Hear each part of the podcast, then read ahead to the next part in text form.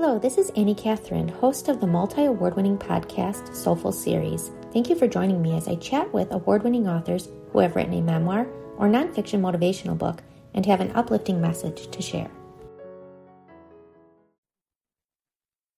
Hello, everyone. I am here with Acharya Shunya to talk about her book, Roar Like a Goddess. Thank you, Shunya, for being here. Thank you, Annie, for having me. It is such a delight. I am so excited to talk to you about your book. There are so many nuggets of wisdom in here. As you can see, I marked your book up. so I wanted to just jump right in and tell us what inspired you to write this. What inspired me was that it was time. It was time I called a spade a spade. And though I personally have had a mostly an, a privileged life, a comfortable life, there have been times where I have felt unwanted, rejected, secondary, invisible, just because of who I am, a woman. And I wanted to address that because I was not willing to be that person that that a belief system has decided my position in society. And um, and when I had that happen in my life, when I walked into an arranged marriage where I felt like I was good but not good enough, wanted but not wanted enough, liked but not liked enough because I was not toeing the line. I felt angry initially, but that anger then morphed into a purpose. Yeah. And and the purpose was really radical self-love, radical self-acceptance. And then I thought like 3 decades ago when I moved to the US, um, I would find like a much more open atmosphere. Well, guess what? Every arena of the planet has something called patriarchy yes. in the air we breathe and I found it coming at me in different ways. So then I wanted to write a beautiful, soft book reminding us women of our power, our wisdom, and our birthright. And that's how I wrote Roar Like a Goddess. Well, it's a beautiful book, and I think every woman will be able to relate to it because we are all part of this consciousness, this belief system that you've picked up on. And this is a necessary read. And I I loved it. And um, I think you are right on with it. And it you write what you know and you went through it and you wrote about it to help others. And that is significant and incredible. So let's talk about the title roar like a goddess and also the cover. I just I love the colors too. Well, the colors were chosen by my awesome, well-known, distinguished publisher Tami Simon from Sounds True, whose Insights at the Edge is a you know an institution um, in terms of a podcast. But um, the art is from Ekabhumi Charles. He's a sacred artist a renowned sacred artist who channels the goddess before he makes those that artwork happen. He he makes larger than life art really, and so I feel the book has been blessed by his mm-hmm. presence and contribution. And then finally, I wanted to call it a roar because a roar is compared to owning your voice. And in the just like in the animal jungle, a roar is definitive it's authoritative. It represents autonomy and authenticity. Like a roar is not apologetic. It's not a meow or anything like that. It's it is a roar. And it doesn't say, sorry, I'm apologetic for owning all this power and thunder and lightning in my being. So I compared roar to uh, to the voice that we women and all feminine gender identified beings, and in fact, any gender person who has ever been disempowered for any reason or marginalized for societal, historical, social, racial reasons needs to now align with their inner roar. A roar is not shouting, yelling, screaming. A roar is that uh, inviolable um, self esteem and self conviction. And I compared that. I also have goddess in the title because I have used, uh, I really want us to align with our inner goddess like self. So the self has been compared to the goddess. And, and I've also used some ancient archetypes and I have pointed out ancient goddesses from my tradition in India and also modern goddesses in the modern world, from senators to activists to to you know to just voices of women who have been echoing and bringing us to this place where I can even write this book without my head being cut off or me being burned at the stake for being a witch, you know. Um, yeah. So Roar felt very right. It, it does. And I want to show, um, well, I wanted to look at this cover one more time. So the artist channels, or, er, you know, prays beforehand and channels the vision before he creates it. And that is, wow, that is a blessing. And like you said, that is and the whole i love the idea of the goddess uh, i there there's a part in your book where you talk about sitting on a lion and and just like having that vision of you and yourself before you go into something have yourself sitting on a lion and roaring before a situation. And i think that's very powerful. Just it, it brings in that your confidence. And i i really love that part. So um, can you talk about the market for your book and how it's different from others out there?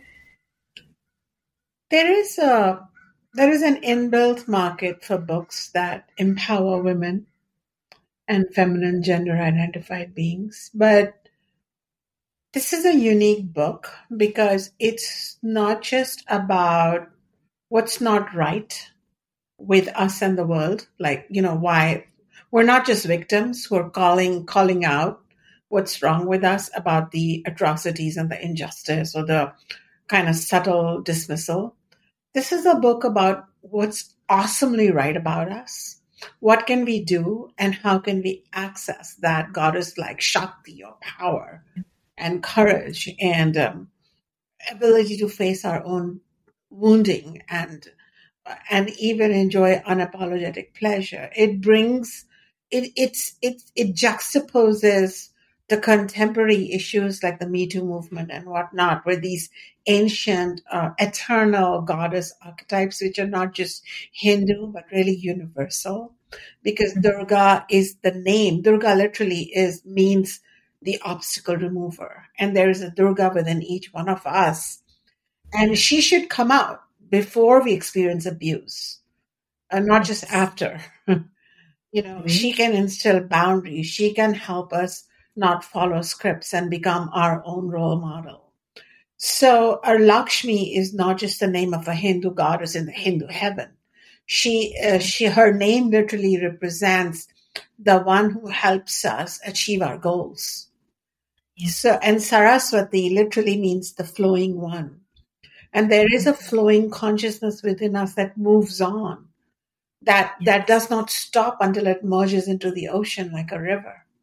And I wanted to bring these archetypes alive in all women worldwide, not just the Indian women. And Indian women need reminders too because we either dismiss the goddesses or we make them airy fairy like you know some some version of it or we put them up on an altar and we feel like we're way down here yes in my book i bring the goddesses a few notches down to become real and vulnerable and i take us humans our women women consciousness a few notches up to be more enlightened and invisible so we have a union here in this book yeah. We're not forever feeling small and broken. And there's the so perfect. And so we, all we can do is worship them. Well, yes. we could channel them in on our dates, you know, Friday night, Saturday evening date. We could be taking the inner goddess roaring one to our PTA meeting.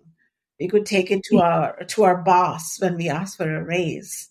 So wanted yes. to play with the goddesses because that's how I live And that's how my students worldwide are now using these teachings that I have been giving out verbally for a long time. And I'm seeing all that transformation and empowerment. So it was time to put it in a book and let the whole world have it. Yes, I love that. It's about stepping into your own power with the aid of the goddesses that you can have in your inside of you and have it come out. And I just love that concept. So what talk about the three goddesses that are portrayed in your book and why you chose these particular ones because there are many goddesses. There are many goddesses, but uh, Durga, Lakshmi, and Saraswati are often considered the chief goddesses. I've also talked about Kali and Parvati. These are another two goddesses. So, in total, five really. But they all are representations of that one Shakti, one feminine power. This is a non dual paradigm. In Hinduism, there may be many gods and goddesses, but it's not because they're confused. It's because it's inclusive. We don't know who is, who got that great godness or not. So we have humans, animals, trees, plants, lizards, birds, everything is God. And we have these, this freedom to experience that God consciousness in different body types, male, female, and even mixed gender, which is really ahead of its time and progressive and inclusive. And amongst all this cluster of gods and goddesses, Durga, Lakshmi, Saraswati really stand out. They are called the mother goddesses. And Durga is the goddess that imparts us the first set of values and attitudes which to, to become safe in the world.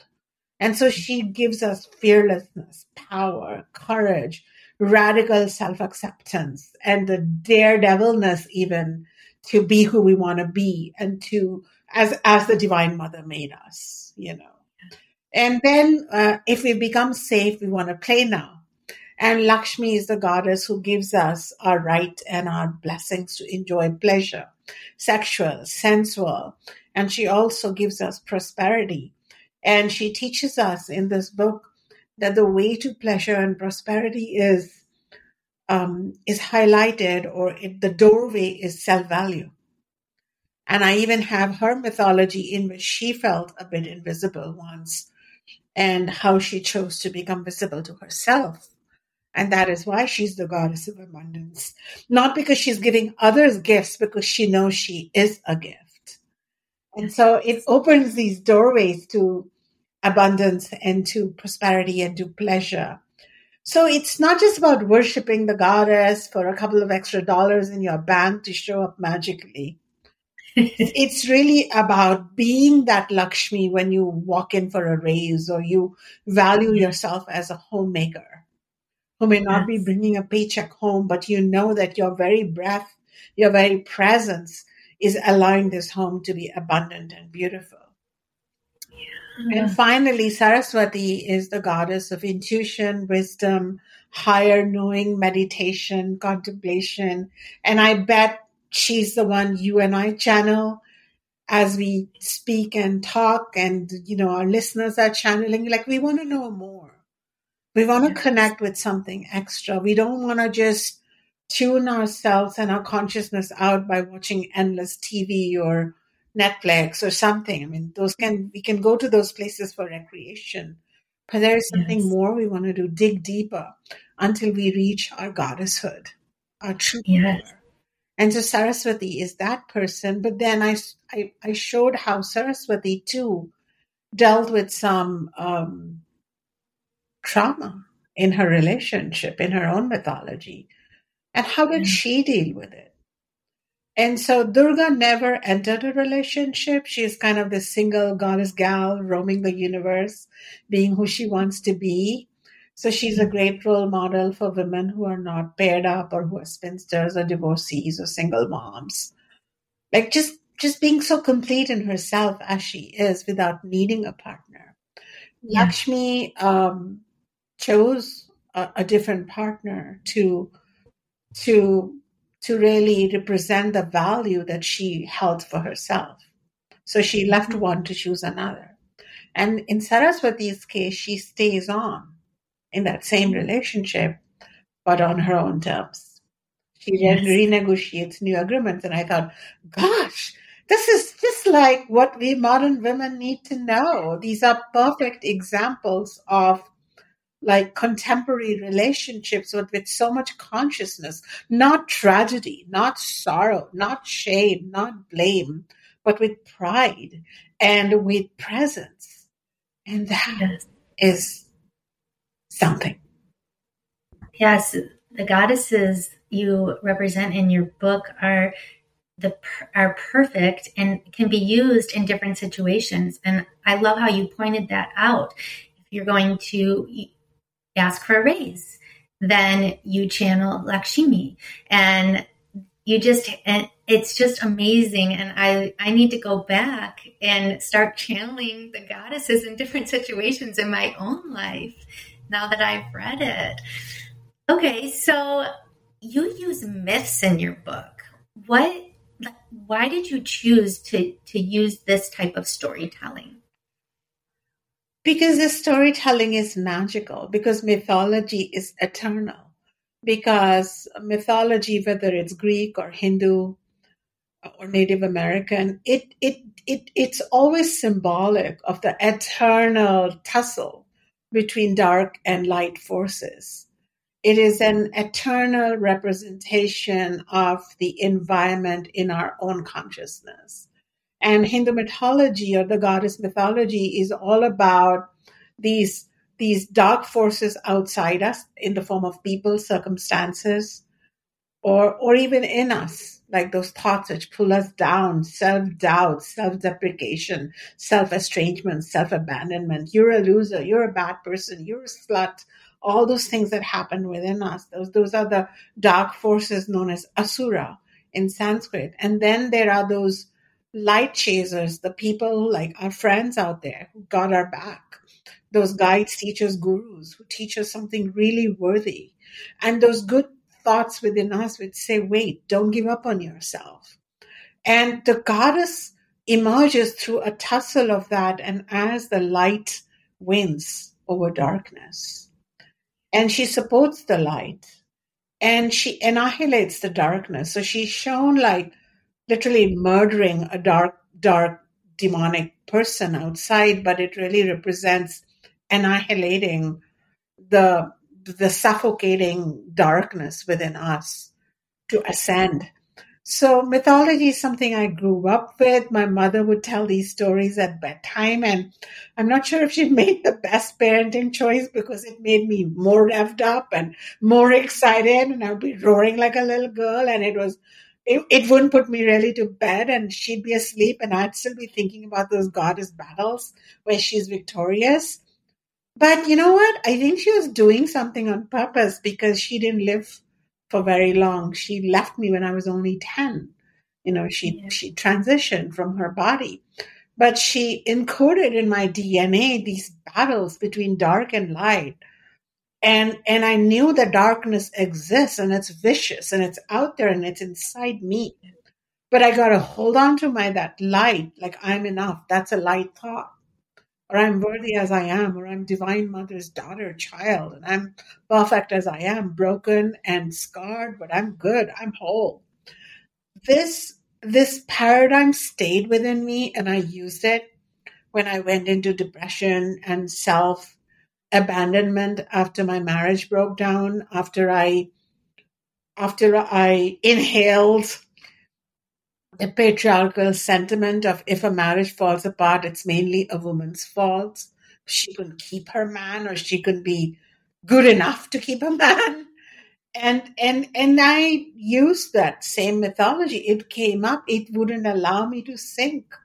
I'm saying I was depressed, but you know, I've touched the bottom, but barely because I kept rising even through that darkness. I was like, wow. I was in my own mythology now. And I was like, wow, I'm face to face with the darkness demon.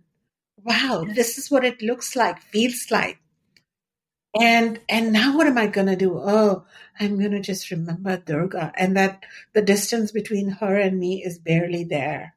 She's right in my heart. And gradually my Shakti, my power returned. so much that now I'm a world leader Yes. for people and for people who are in the darkness. And so I think mythology is eternal and we should spend some time with these ancient stories that have been on the planet. Yes. Your mother left you with a beautiful gift when she, before she transitioned. These are stories you've carried with you, and they've helped you thrive in circumstances. And now you're sharing them with the world, like you said. And this is this is a sort of an awakening and an and an enlightenment. And I applaud you for having the courage to share this with with the world. It took some courage, and I think she, as in the capital, she gave it to me, the divine. Feminine Yeah. goddess, because um, the goddess mythology and practices were part of my life. And I had planned to write a book on her, um, but maybe a few years out. And then last year, during a goddess festival that I celebrate online with Seekers Worldwide, like it was just another thing I was doing with my students. During that nine day festival, I suddenly had this impulse to speak for her, from her, Yeah. to her, Yeah. who is sitting in every heart. And I started a new page on my laptop, and the rest is history. And now I'm mm-hmm. on, I'm on different, you know, media and podcasts and you know, published media talking Yes. about her. So there is an urgency Yes. for people to hear this this message, this uplifting message, but it's not just uplifting, it gives tools and it's a transmission. Because if Yeah. you read it once, I don't know if you experience it, you can't not know it now. Like it No. changes your neurology. Yes, it does. Mhm. It definitely does. So, in your book, you talk about self respect, self worth, self care. Can you talk a little bit about this and how these relate to our inner goddess? We all want to self love, and you know, self love is a popular topic to blog and write about. But I think the most cardinal value is self respect. Because if you don't respect yourself, like thunder and lightning, and like flowers and butterflies do themselves, they protect themselves, they respect themselves. Yeah. Um, there's not possibility for love. And then there is no possibility for care. So I wanted to go back to the fundamental understanding of why we deserve self respect, how every blade of grass deserves self respect in this magical divine feminine planet, which is, you know, emerged from divine mother's womb, and why you are a candidate for self respect, even if you've made like a billion mistakes. Because I used to get into this guilt and shame mode until my devotion to the divine became so deep, and I realized that if I've made a mistake, 50% is mine, but 50% is my creator. Yeah. You know, who chose to give me this thinking apparatus or this ability to even make a mistake. And so I started partnering with Divine Mother, the goddess at every level. And I started like um, hugging myself and loving myself through this. And I taught this to my students too. And they started growing in their inherent self respect, inviolable, unquestionable. Yes. And Yes. um, I have I have talked to prisoners. I have taught at places where people have you know committed the most heinous crime, and I have told them that they're worthy of respect Yes. because not every part of them was doing that. There was this lost part, but they need to respect their journey Yes. that has brought them even to this moment where they're listening to me. And as the self respect is restored, and then through the mythology and the storytelling and the empowered goddess type, so that your DNA changes. It's not just something you exercise from your ego. Oh, I think I'm going to exercise self respect today. And right now I'm just a little lazy, so I let my standards slide. It's mm-hmm. not that, right? It's, it's full on all the time, on, on, on. It's never yes. off.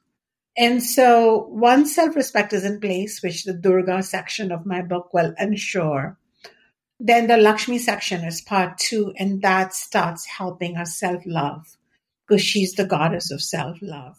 And self-love means then self-care is really an extension of self-respect and self-love, which can then be a physical self-care or an emotional self-care or a uh, you know, even a social self care in terms of being with people who are not toxic and spending more time with Mother Nature and with people who are representatives of light, the Devas. And so I wanted to bring this out. I'm glad you picked up on it. It's not like I've given it as a specific chapter, but how intuitive of you to pick up those main themes that I'm teaching. Yeah. Because self care, then represented by Saraswati, is including all the way to trauma care and how she then faced her trauma to to to then her flow had become arrested to keep flowing and so to yeah. keep flowing in your own bigness in your own beauty in your own creativity is a kind of self-care self-care can be drinking an herbal tea or putting a face pack and i teach that too in my book, Ayurveda Lifestyle Wisdom. But it's also about really leading the life that you were meant to lead. Why were you and I and our listeners born? Let's just take a moment to take a breath, not just to play the roles that we are playing, but to be the soul that we are. And there is yes. a song that is unsung in each one of us. And to sing that song is akin to self care and roaring, in my opinion. Yes.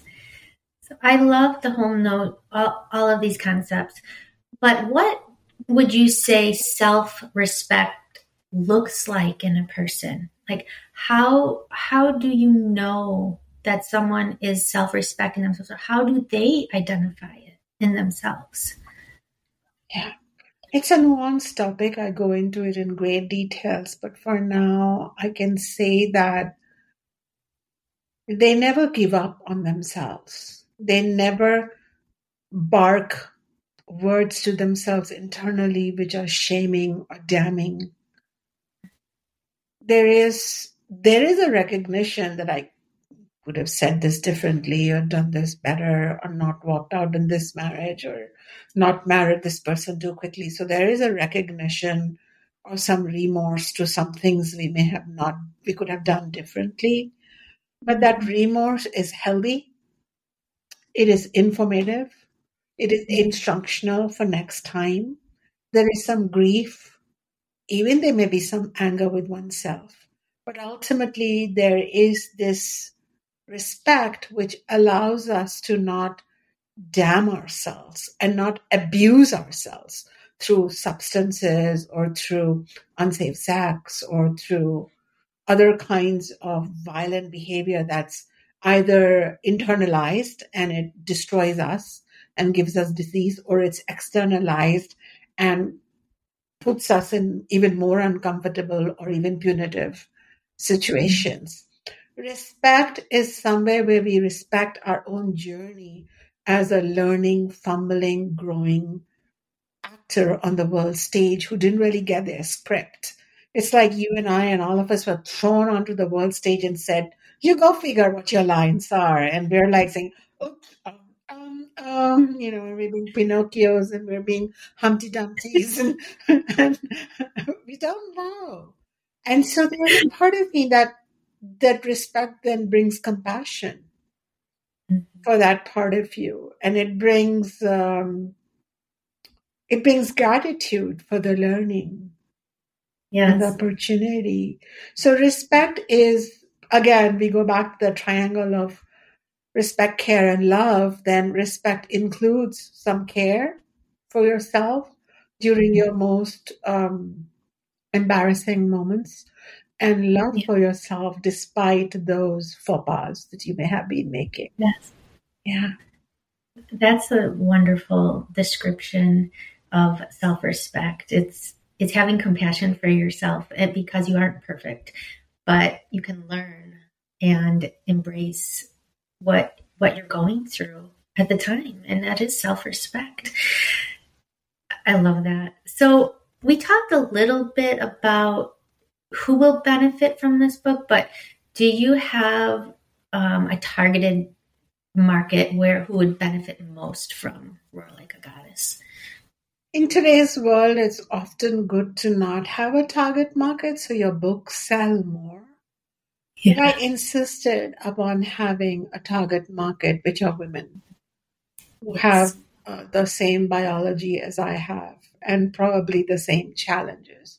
And now that I have been living outside India and I've been a teacher for students worldwide, I realize that whether you're an Arabic woman or an African woman or a Chinese or an Indian or an American or a Japanese or from Puerto Rico, we all seem to have certain commonalities of experience, good, but a lot of it is in the shadow.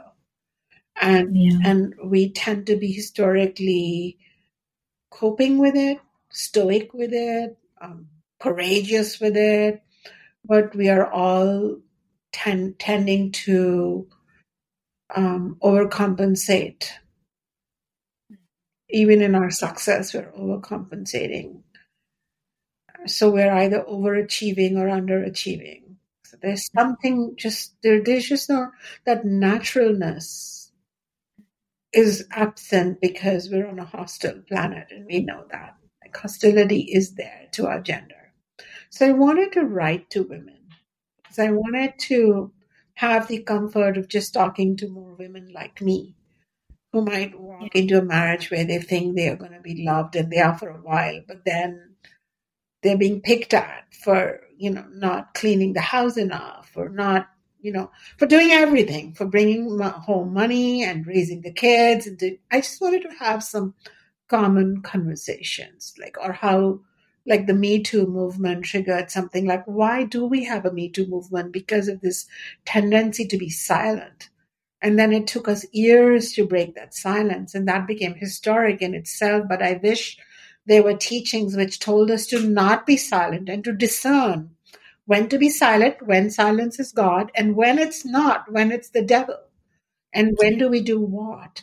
So I wanted to talk to women, and women of every age are my target audience. I especially hope that women who read it then gift it to their growing nieces and daughters and daughter in laws who they meet, future ones, because I think it's it's not just teaching a woman to be, if I may use an American slang, badass.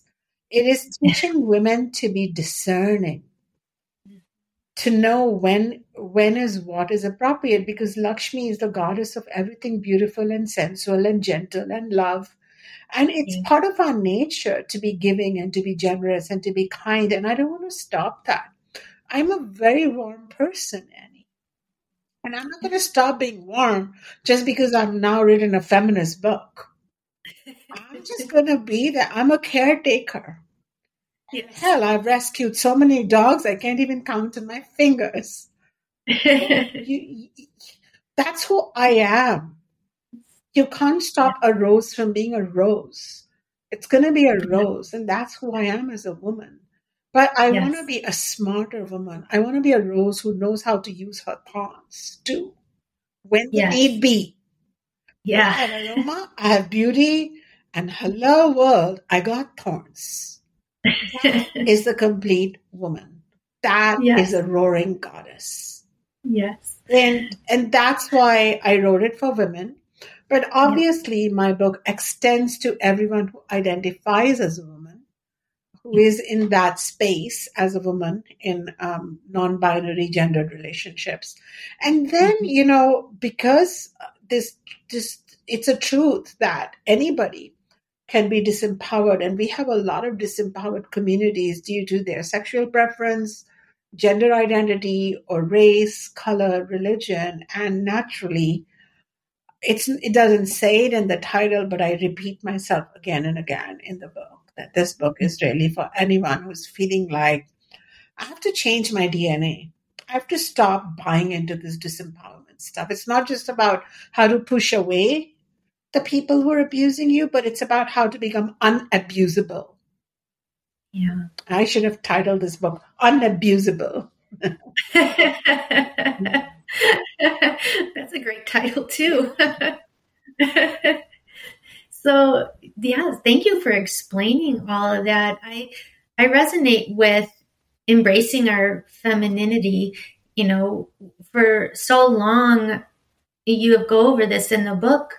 You say that it's it's it's looked down upon to to be vulnerable, but it's part of being a woman. You have the soft side, and and you you shouldn't have to hide any part of. And I love that about your book.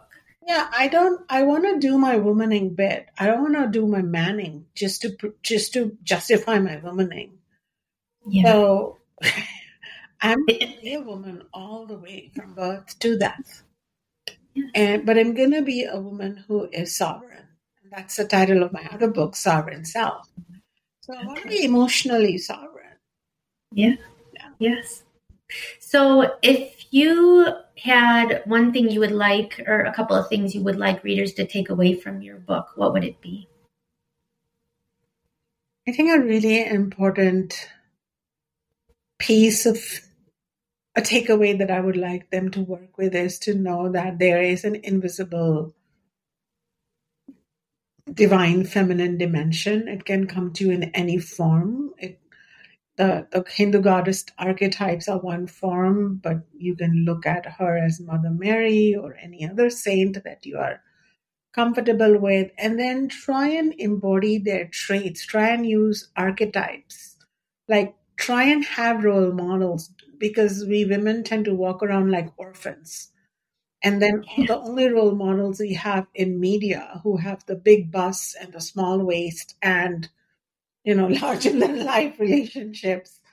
And we don't have role models. And I, and, and if my book is comfortable to you, then you don't have to change your religion. You just, you'll just be asked to reconsider your beliefs to to embody the inner Durga, inner Lakshmi, inner Saraswati, so that you can be courageous, um, pleasured, and self-caring, and ultimately flowing and uh, you know intuitive in the process of being a woman on this planet. Yeah, and in this book, the second takeaway is we're not trying to damn the men, because that would be so unfortunate to now create another you know, another gender that is suffering. But we are just trying to take away any damnation that we have inhaled from within. The internalized patriarchy and misogyny is the problem. And people like me who grew up in a progressive family or who have been trained in the Western world and the Indian world to be on the top of the chain of, you know, status or whatever, we can think, oh, we're done. We don't have this issue, but we do and we're facing it. And our daughters and daughter in laws and our sisters are facing it somewhere. So we're not done. So the takeaway is dare to look deep, read the book, and see if any part of you uh, is listening deeply inside. And it might be, if you're open, you're going to change just through the reading. Like you, you have inflammation and you take a medicine to reduce pain. So you need an herb or a medicine to calm that pain. When you have wrong beliefs, you need the right beliefs to enter you. And that's the medicine. Yes. The book is a medicine to any internalized, disempowering beliefs. So the takeaway is don't give up. Yeah. Maybe Divine Mother has chosen for you to read this, to hear about this on this yes. beautiful, soulful podcast, and then to read this book. And um, the rest will be history. Yes, yes. Uh, those are great takeaways, and you said them so beautifully. So, where can readers find more about you and your work? I have an easy to remember website. It is called awakenedself.com. Awakened, not awakening, awakenedself.com. Uh, I'm sure you'll put my name there, so you can also go to acharyashunya.com, just my name, my title, and my name.com. And if you want to study with me and stuff and take my courses or join an upcoming retreat, um, book launch, and all of that, then you can join me on awakenedself.com. Either way, whichever website you land on, you'll be led into engaging with my book, my teachings, and just me directly. Yeah. Wonderful. And where can people find Roar Like a Goddess? Everywhere. Yay. The book my publishers decided deserved to be released on the same day, which was on September 6th, 2022, um, worldwide. And wherever you hang to buy books, online or physically, the book is there. Yeah. Well, thank you. I really enjoyed our conversation. Thank you for chatting with me this morning. Thank you. Thank you.